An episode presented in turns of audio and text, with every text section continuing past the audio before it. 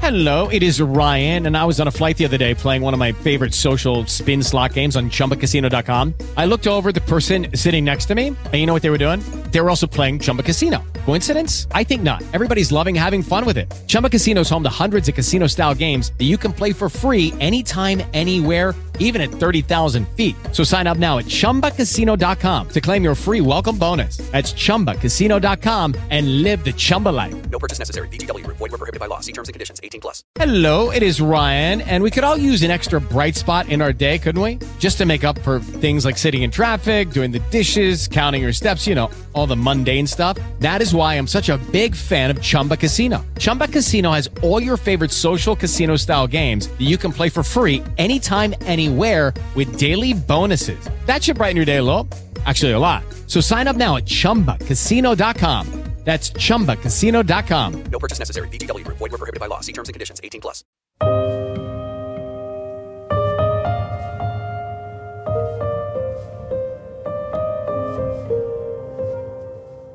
Este fin de semana, la frontera norte de México enfrenta una nueva crisis migratoria. Esta vez, la llegada de cientos de venezolanas y venezolanos expulsados de Estados Unidos ha vuelto a saturar los refugios en ciudades como Juárez, Nuevo Laredo o Tijuana. Esto se debe a la reciente determinación del Departamento de Seguridad Nacional de Estados Unidos para que las personas de Venezuela que ingresen irregularmente a este país sean devueltas de inmediato, pero no a Venezuela, sino a México. En el último año fiscal, es decir, entre octubre de 2021 y agosto del 22, se dispararon las cifras de los migrantes venezolanos que intentaron entrar a Estados Unidos. Se calcula que fueron 153.903 personas y este septiembre que acaba de pasar 33.000 más. Es decir, después de los mexicanos, los venezolanos fueron quienes más llegaron a la frontera.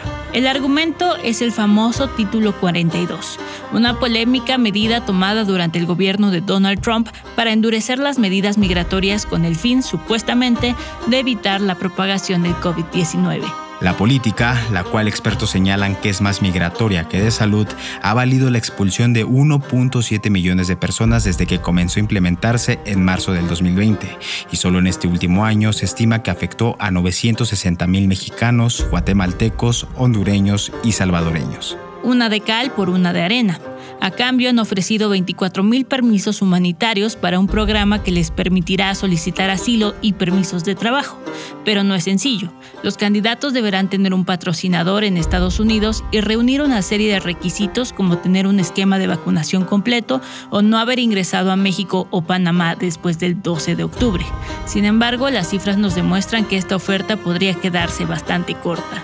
Yo soy Valeria Ríos. Y yo, José Guadalupe, y en el episodio de hoy queremos saber cómo han respondido las autoridades mexicanas ante esta nueva política migratoria, por qué sigue vigente el título 42 y por qué ha aumentado el flujo de venezolanos hacia Estados Unidos.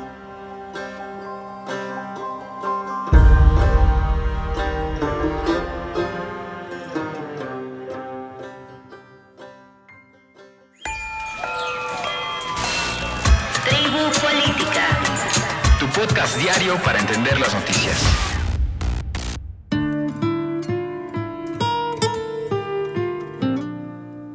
Puedes seguirnos y comentarnos los temas que deberíamos cubrir, las dudas o recomendaciones que tengas de este programa. Encuéntranos en redes sociales como Audiocentro Podcast. A nosotros nos encuentras como arroba val.punto y arroba guadarríos. Gracias por escuchar. Para entender más del tema, platicamos con Eunice Rendón, coordinadora de Agenda Migrante y Red Viral.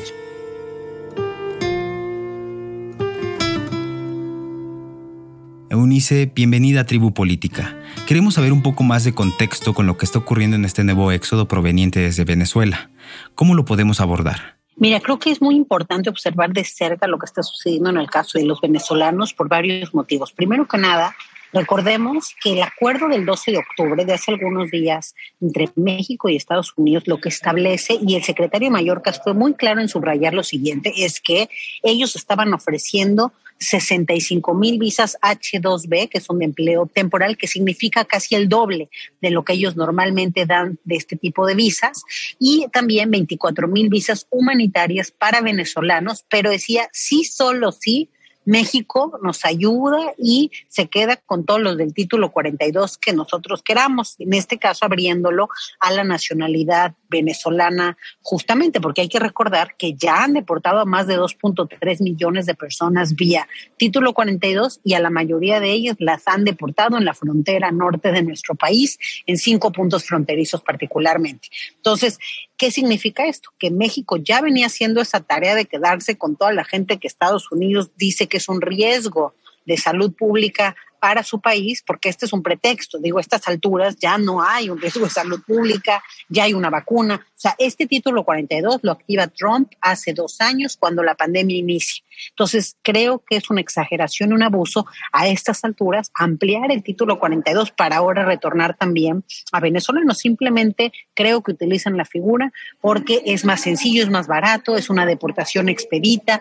Estas personas lo único que tienen como prueba de haber estado en Estados Unidos una pulsera con su nombre. No hay ningún proceso de deportación, ni siquiera lo podemos llamar deportación porque es un depósito en la frontera, básicamente. No siguen el debido proceso para llamarlo deportación. Entonces, este título 42 es completamente violatorio a los derechos humanos y a los compromisos internacionales, porque también muchas de estas gentes pudieran tener una situación y cumplir con los requisitos para obtener el refugio en Estados Unidos, por ejemplo, pero esta situación de deportación expedita les impide mostrar justamente su caso y poder darle un seguimiento adecuado. Ese es el principal riesgo que yo veo por un lado. Y por el otro lado, creo que es importante también entender que muchos de los venezolanos, como hemos visto en México, ya salieron de su país. Es decir, en estos últimos meses, más de 150 mil venezolanos han transitado por México, tan solo en agosto 25 mil de tal forma que 24 mil visas humanitarias, primero, es insuficiente, pero segundo, es casi imposible. ¿Por qué? Porque ayer que estuve con la caravana de venezolanos ahí en la Central del Norte, que les he estado apoyando, por ejemplo, me comentaban que ninguno de ellos, de todos estos que están ahí en la caravana y que cada día están llegando cientos de personas y algunos van avanzando hacia el norte, otros no saben qué hacer, o sea, realmente este acuerdo con México afectó mucho la salud mental también de las personas porque se quedaron en medio del camino y no saben realmente qué sigue, si avanzan, si no avanzan, si, qué, qué, qué pueden hacer. Eunice, ¿cómo deberían trabajar las autoridades mexicanas esta actuación por parte de los Estados Unidos? ¿Cuál debería ser la respuesta? Espero yo que sí haya una respuesta pues más integral. Los tres niveles de gobierno se requiere apoyo en esta política y repito, yo sí creo que este es momento que la Cancillería ponga sobre la mesa el acuerdo bicentenario tan moderno, tan innovador, tan humano como prometieron y que de esos recursos se metan a la frontera para el tema migrante. Recordemos, por ejemplo, esto del tercer país seguro de facto, bueno, pues ya lo somos hace un tiempo, ¿no? Con los demás centroamericanos que nos han depositado en territorio, pero por ejemplo, en su momento el Unión Europea lo hizo con Turquía, pero de la mano de una bolsa de recursos importantes para poder atender el tema. Entonces yo creo que Estados Unidos es lo mínimo que puede hacer y México creo que debería ir en esa línea. Ya no sé si es posible porque ya lo acordaron sin haber negociado eso, pero bueno, no sé, creo que es una de las vías que se puede explorar y la otra, pues sí tratar entre todos de meterle de forma integral y creo que cada vez se vuelve más necesario opciones, vías legales para la migración y sobre todo opciones productivas. ¿Cómo podemos integrar de manera más inteligente y sustentable a estas personas para que justamente pues ellas solitas puedan ir pagando el costo de su estancia, porque ya lo veíamos con muchas de las entrevistas que se han compartido, pues la gente venezolana y yo platicando con ellos, pues me decían, dame una chambita, pues hago trabajo, o sea, es gente que al final tiene ganas, están jóvenes, ¿no? Pueden trabajar, entonces creo que ese es el factor esencial, o sea, que podamos realmente incorporarlos. Ya vemos que hay este ejemplo piloto que tiene la Con el gobierno mexicano, donde han logrado colocar en estos dos últimos años a más de 25 mil migrantes refugiados en un empleo, o hacen acuerdos con el sector privado, los han insertado y bueno, los resultados son muy positivos. Esos 25 mil migrantes ya han pagado más de 140 millones de pesos en impuestos, lo que significa cuatro veces el presupuesto de la Comisión Mexicana para el Refugio, nada más. Entonces, creo que explorar esas vías es lo que nos toca para poder atender esto que es un reto mayor y dejar de hablar de la migración como una crisis de personas. Yo no creo que sea una crisis de personas como muchas veces se maneja. Creo que la crisis está en las políticas y en las acciones que no han sido las adecuadas para atender el fenómeno y para poder aprovechar ahora sí que de manera más adecuada a las personas migrantes. Por último, ¿cómo debería la población mexicana abordar esta nueva ola migratoria ahora procedente desde Sudamérica? ¿Cuál sería el llamado? Pues nada, yo creo que nada más esto que decíamos, ¿no? Si hay alguien que nos está escuchando y que quiere apoyar a estos migrantes venezolanos que vienen con muchos niños chiquitos, pues que se acerquen. Yo lo hice ayer con la organización, nos acercamos a la Central del Norte, les llevamos comida, o sea, realmente como están llegando nuevos cada día, pues requieren alimentos de varias organizaciones todos los días, algunas cobijas, colchonetitas, algunas ropas también, porque en la noche pues pasan frío ahí en la central, en fin, porque otra de las cosas es que se acercó la Ciudad de México, la Secretaría de Bienestar, y estaba yo ahí, ¿eh? les dijeron, si quieren tenemos un albergue, pero ahí hay gente en la calle, posibles violadores, drogadictos, entonces pues nadie se quiso ir, ¿no? O sea, parece que era una oferta con ganas de que dijeran que no. Y pues hay que recordar que esta migración además, pues es gente muy variada, ahí había abogados, había, o sea, parte de esta migración es calificada, pero que está desesperada. De estar en una situación muy compleja en Venezuela. Entonces, bueno, quien quiera ayudar, creo que se puede acercar a la Central del Norte y ahí va a encontrar seguramente algunas familias a las que pueda otorgarle productos no predecederos y estos insumos de los que hablábamos. El éxodo venezolano no es para nada una situación nueva. Esta tiene su origen en el año 2005 cuando se comenzaron a nacionalizar empresas agropecuarias e industriales durante el gobierno de Hugo Chávez. Ahí empezó la migración masiva con las clases más acomodadas de este país. Después, con las sanciones derivadas de esto, la crisis económica y la hiperinflación provocaron la salida de millones de personas. Por supuesto, las cosas tampoco han sido fáciles para los más empobrecidos. Desde el Palacio de Miraflores han intentado diferentes políticas para frenar la migración, como es el cierre de fronteras, la expedición limitada de pasaportes, las altas tasas aeroportuarias e incluso se ha ofrecido a los connacionales pagarles el vuelo de regreso. Sin embargo, la Oficina para Washington de Asuntos Latinoamericanos estima que en estas últimas dos décadas han migrado 7.1 millones de venezolanos. Esto es aproximadamente el 25% de su población. Si bien la mayoría ha encontrado oportunidades en otros países de América Latina y el Caribe, especialmente en sus vecinos como Colombia, Perú y Ecuador, tras la crisis económica de la pandemia de COVID-19 han tenido que buscar nuevos destinos. Vamos a una pausa y regresamos.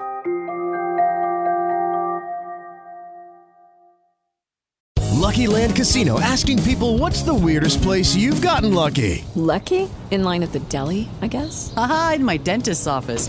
More than once, actually. Do I have to say? Yes, you do. In the car before my kids' PTA meeting. Really? Yes. Excuse me, what's the weirdest place you've gotten lucky? I never win and tell. Well, there you have it. You can get lucky anywhere playing at LuckyLandSlots.com. Play for free right now. Are you feeling lucky? No purchase necessary. Void where prohibited by law. 18 plus. Terms and conditions apply. See website for details. Estamos de regreso. Esta vez platicamos con Silvia Garduño de la Agencia de la ONU para los Refugiados, ACNUR, sobre los problemas que podrían enfrentar los migrantes en su estadía por México. Silvia, bienvenida a Tribu Política. Muchas gracias por participar con nosotros en esta emisión. Me gustaría preguntarte desde su perspectiva, ¿qué se espera de esta nueva ola migrante? Pues muchísimas gracias por el espacio. La verdad es que sí es un tema en el que ACNUR, también de la mano con otras organizaciones internacionales, emitimos una postura justamente la semana pasada a raíz de los anuncios que hicieron los gobiernos de México y de Estados Unidos, que pues esta semana pues ya hemos podido ver algunas de las consecuencias, ¿no? Pues en primer lugar, reconocer lo positivo, ¿no? El hecho de que haya una nueva vía de admisión para personas venezolanas desplazadas hacia Estados Unidos es algo que pues vemos con buenos ojos, es un avance, ¿no? Alentador para poder facilitar justamente la migración y ofrecer algunas alternativas, ¿no? A personas en situación de movilidad. Sin embargo, también, por otro lado, pues estamos preocupados porque hay restricciones continuas al acceso al asilo hacia personas de muchas nacionalidades, ahora también los venezolanos, en la frontera México-Estados Unidos a raíz de pues esta medida del título 42 que permanece vigente, ¿no? Como una medida de salud pública, que al final fue pues ahora sí que entró en vigor a raíz de la pandemia por COVID-19 y que todavía se mantiene ahí, ¿no? Entonces, tenemos esta doble postura en el sentido de reconocer lo positivo, pero sí tenemos todavía pues ahí algunos temas pendientes, que es lo que estamos viendo pues ahora, ¿no? Con muchos venezolanos que ya estaban, digámoslo así, en movimiento, ya estaban en México o incluso en otros países de la región que en estos momentos pues están teniendo mucha incertidumbre, ¿no? ¿Cuál es la diferencia en la llegada de este nuevo grupo de migrantes venezolanos? Sobre todo, ¿a qué también se encuentran expuestos? El venezolano que venía a México, tradicionalmente, digamos,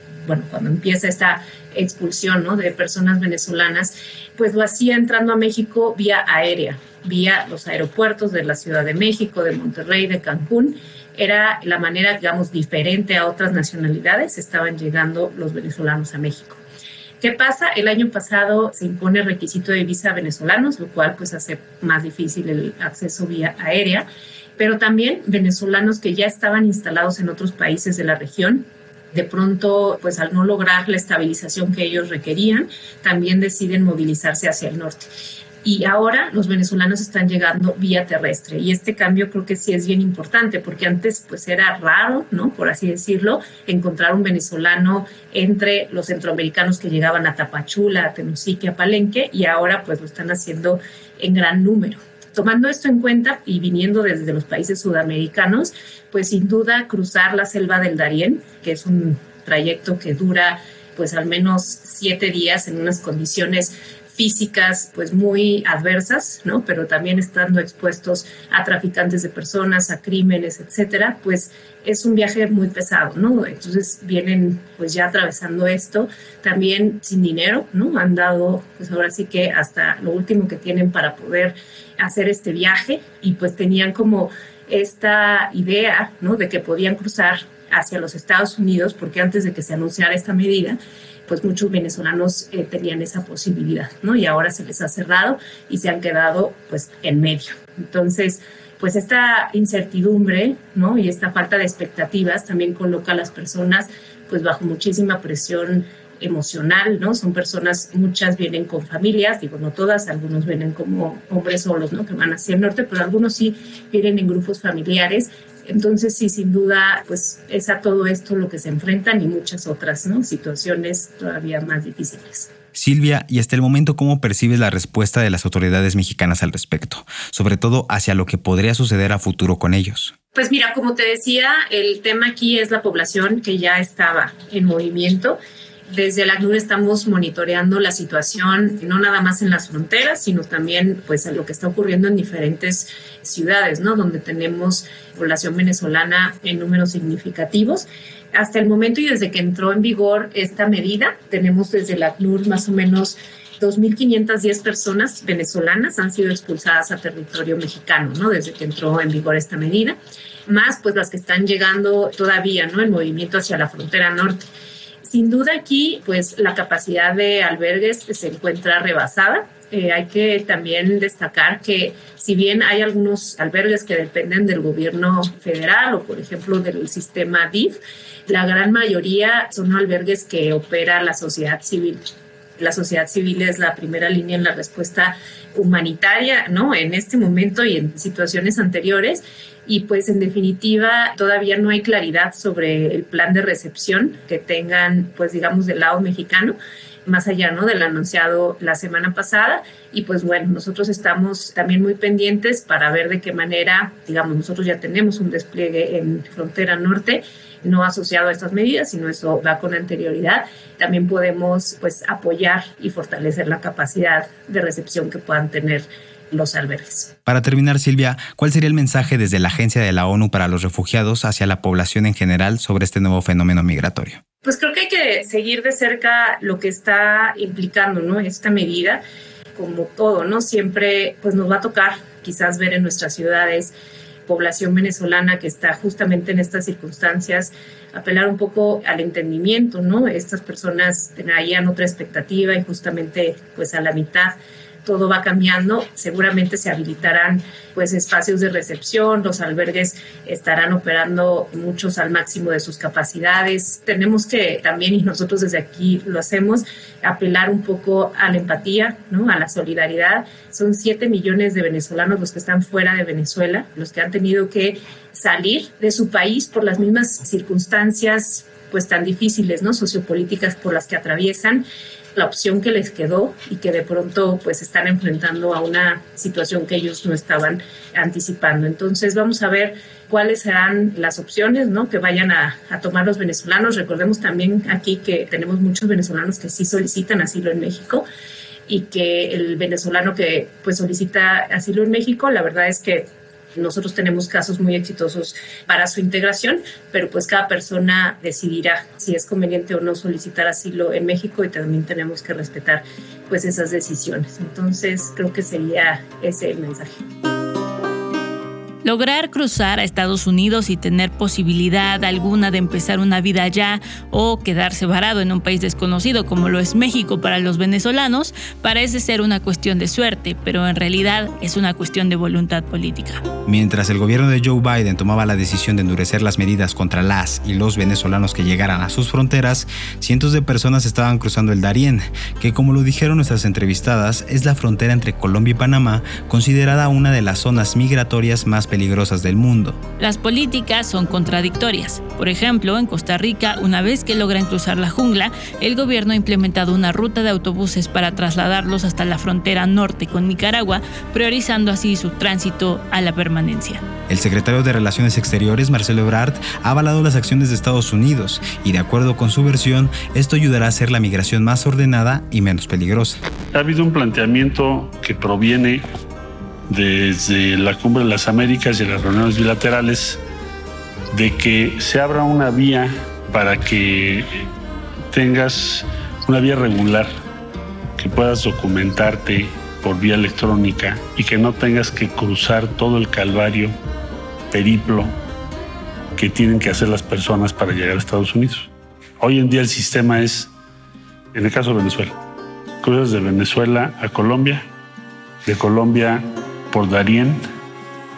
En Darién muchos han estado en, en esa zona meses porque no los dejaban pasar. Finalmente pasan de ahí, cruzas todo Centroamérica, luego cruzas la frontera con México y finalmente llegas a Estados Unidos atravesando todo México. Es un periplo. Sin embargo, diversas organizaciones, como ya lo oímos en este programa, denuncian las condiciones de vida y la saturación que les espera en la frontera norte mexicana. Si quieres conocer más del tema, puedes seguir a Eunice en Twitter como arroba Eunice Rendón. Puedes leer más del tema en la página oficial de Washington para Asuntos de América Latina, WOLA. Si quieres conocer sobre la vida de los venezolanos que logran llegar a Estados Unidos, te recomendamos el reportaje Doralzuela, el lugar de las promesas para los venezolanos del New York Times. Tribu Política es producido por Audio Centro, escrito y conducido por Valeria Ríos y José Guadalupe Ríos, editado por Eric e Iván González con la producción ejecutiva de Luisa Cantú y Javier Martret.